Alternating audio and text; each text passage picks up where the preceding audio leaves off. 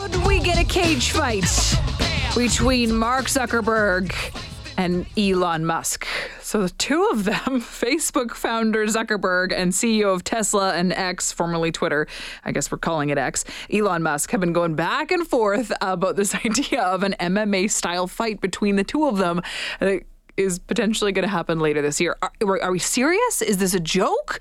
We're going to talk about this right now with our next guest, who's a journalist and editor and has reported on digital culture in Silicon Valley for the past 17 years. Uh, wrote an article for the Globe and Mail talking a, a little bit about this and the fact that uh, maybe there would be no winners in a situation like this. He's David Silverberg, and he's joining the show now. David, thank you so much for the time. Oh, for sure. Thanks for having me on, Chelsea. This conversation, it feels like it's nonsensical, but then there's like a little mm. part of me that also really wants this to be true. How much legitimacy are we are we giving this? Well, it's hard to say because right now it's at a bit of a standstill. There's been a lot of bluster, but not a lot of details. Uh, there's been far flung ideas of Elon Musk suggesting the fight happens in, a, in the Coliseum at Rome with no one in at the Coliseum hearing any news about this. This is the first time they're hearing about it. And Elon Musk feels a little unhinged right now in the way that he's. Um, you know, tweeting to uh, Zuckerberg saying, "I am at your door.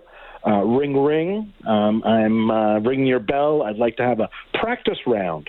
Before we do the real thing. And Zuckerberg is kind of uh, weirded out by this, saying practice round. We either do this or we don't. We're not practicing for you know streams or views. So right now Zuckerberg is saying the ball's in your court, Musk. Let's do this or not. I'm not entertaining anything other than a scheduled fight.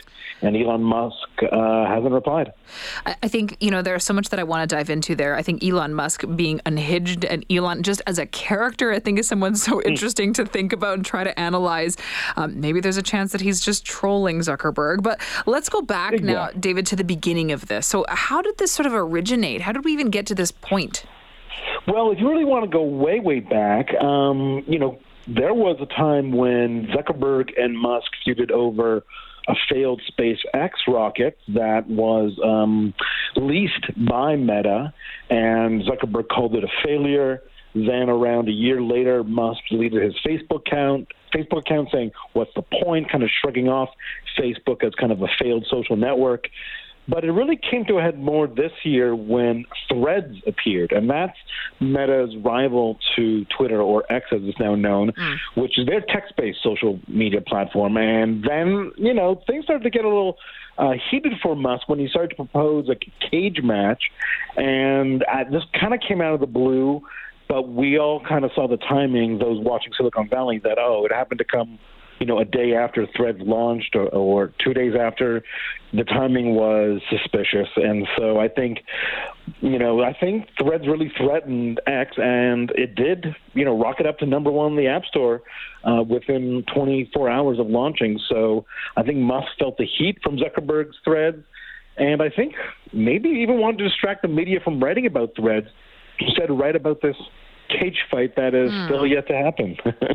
okay, so maybe a little bit of manipulation there on Elon For Musk's sure. part. I mean, I think when you're talking about someone who's in a position like either of them, there's a, there's a lot of ego that's got to be wrapped up in that. I mean, I don't think that you become a billionaire uh, business person uh, without mm having a little bit of that bravado, and we see that kind of play out in a little bit more of Elon Musk's actions, the way that he's kind of forcibly putting himself into the public eye. He's kind of made himself into um, into a bit of a joke. We're not sure if we want to take him seriously or not with all of the kind of missteps along the way to even acquire Twitter or now as it's known as X. So is this maybe him yeah. trying to do an about face and say, "Look, I I got you Zuckerberg. I'm the one that's in control. It's all about me. I'm going to win." Yeah, you're, you're you're you're spot on. Like he loves to talk about himself um, it was even strange when he was on the uh, as a host of Saturday Night Live uh, yeah, a few months yeah. ago, and he kind of referenced how robotic he is, how he pretends to be human um, as right. an emulation, and so you know, pointing fun of it as himself is an interesting tactic because I think he is the kind of person that wants to constantly be in the public eye, even though his companies have done enough for him to be in the you know business pages for for years, especially with the rise of SpaceX and Tesla. You know they have their issues, but they've definitely revolutionized the industries that they play in. So it's strange that. Uh, you know, he would feel almost bored enough to call out Zuckerberg in a random cage fight, even though everyone knows that Zuckerberg has been training with UFC fighters for the past few months, if not a year, and would pretty much wipe the floor with Musk. So it is strange that he would, you know, offer up such a grandiose idea, knowing that I think he's going to be mismatched.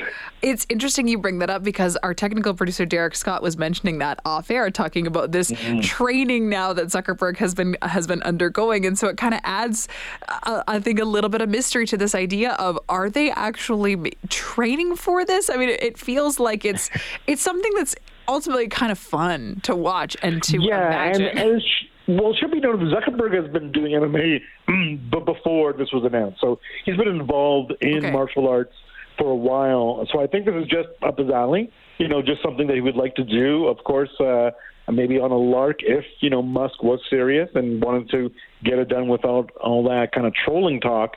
But uh, yeah, I, I think I think Musk is the one that needs to do all that training. Okay, so David, you have reported on digital culture in Silicon Valley for the past 17 years. Would this be mm. something that you would want very badly to see come to fruition? How much are you hoping well, this is real? You know what? I, I say at the end of my Globe and Mail piece that if, if the bell rings, I'm going to turn it off. I'm not going to watch it. I'm I'm kind of upset that we our, our media you know headlines are kind of being dominated by this news, or that the kind of suckering us in because it is really enticing to think of two billionaires fighting in a you know in an octagon. Mm-hmm. But I I just would you know it's going to be tough willpower, especially as a journalist, for me to not to watch this match. but I like to think that I'll just watch the highlights uh, and maybe see the tweets after or the thread posts after. Yeah, I like the way that you frame it. That you will turn your computer off, pour yourself a glass of wine, and just celebrate the end of a debacle until we perhaps get a rematch. It's interesting exactly. though when we bring up the idea of distraction because I think that if this were to come to fruition, mm. even if it doesn't, even just talking about the idea of it, it sort of just distracts us from the fact that these two own these big monopolies that I think control uh, the narrative of what we do talk about as a society and certainly hold yeah. a lot of influential power. And so this is, I mean, this is nonsense. Well, that's the main thrust of my piece was that there's so many um, unfortunate headlines that have been coming out about both Meta and X in the past two months that a lot is getting buried. You know, everything from Norway fining Meta up to $61,000 per day for behavioral ad technology infractions. Um, there's been a lot of issues around X, and of course, Elon Musk making decisions that are you know confounding people from wanting to eliminate the block feature to announcing, I think it was yesterday, that news links will no longer include the uh, text or the um, actual link, but it would just be the image that would be shown. So there'd be very little text uh, automatically appearing in those kind of cards that are on Twitter right now, which makes news publishers wonder why is he doing this? Is right. it just for aesthetics, or is he kind of again tinkering with something that doesn't need to be tinkered with? And so, you know, the the ugliness that he's brought back to X with a lot of anti-Semitic and, and racist uh, profiles is also troubling people watching social media because they just hope that you know Twitter, which used to be such a great public square, isn't going to devolve into something that resembles, you know, the, the darkest cesspools of, of the internet. You know, David, you're pretty enmeshed in this um, in this world. I'm curious if you think that Elon Musk has a plan for X, formerly known as Twitter, or is he sort of flying by the seat of his pants and seeing it will work? No, I I, I think he does have a plan. I think he is a very smart uh, individual for sure. He does have uh, a focus. I think he is impulsive. He's admitted that he also is impulsive um, quite often. Um, whether that's something that he learned during his days at PayPal or later on with SpaceX and Tesla, and making some big swings that often have you know consequences that come with risk. But I think he has a strategy for X to be subscriber based. I think he's really pushing people to and journalists to to publish exclusively onto X, much like he he got Tucker Carlson, uh, who's going to air an interview tonight with Donald Trump to uh, distract uh, people away from the Republican debate happening on Fox. So some crafty stuff that you know Elon Musk is engaged in to get people to create original content on X as opposed to pointing people, you know, to their online blog posts or personal websites. David, thank you so much for making the time today and sharing your insights. I really appreciate it. Oh, it's my pleasure, Chelsea. Thanks for having me on. Of course. Take care. That's David Silverberg, journalist and editor, uh, and has reported on digital culture and Silicon Valley for the past 17 years.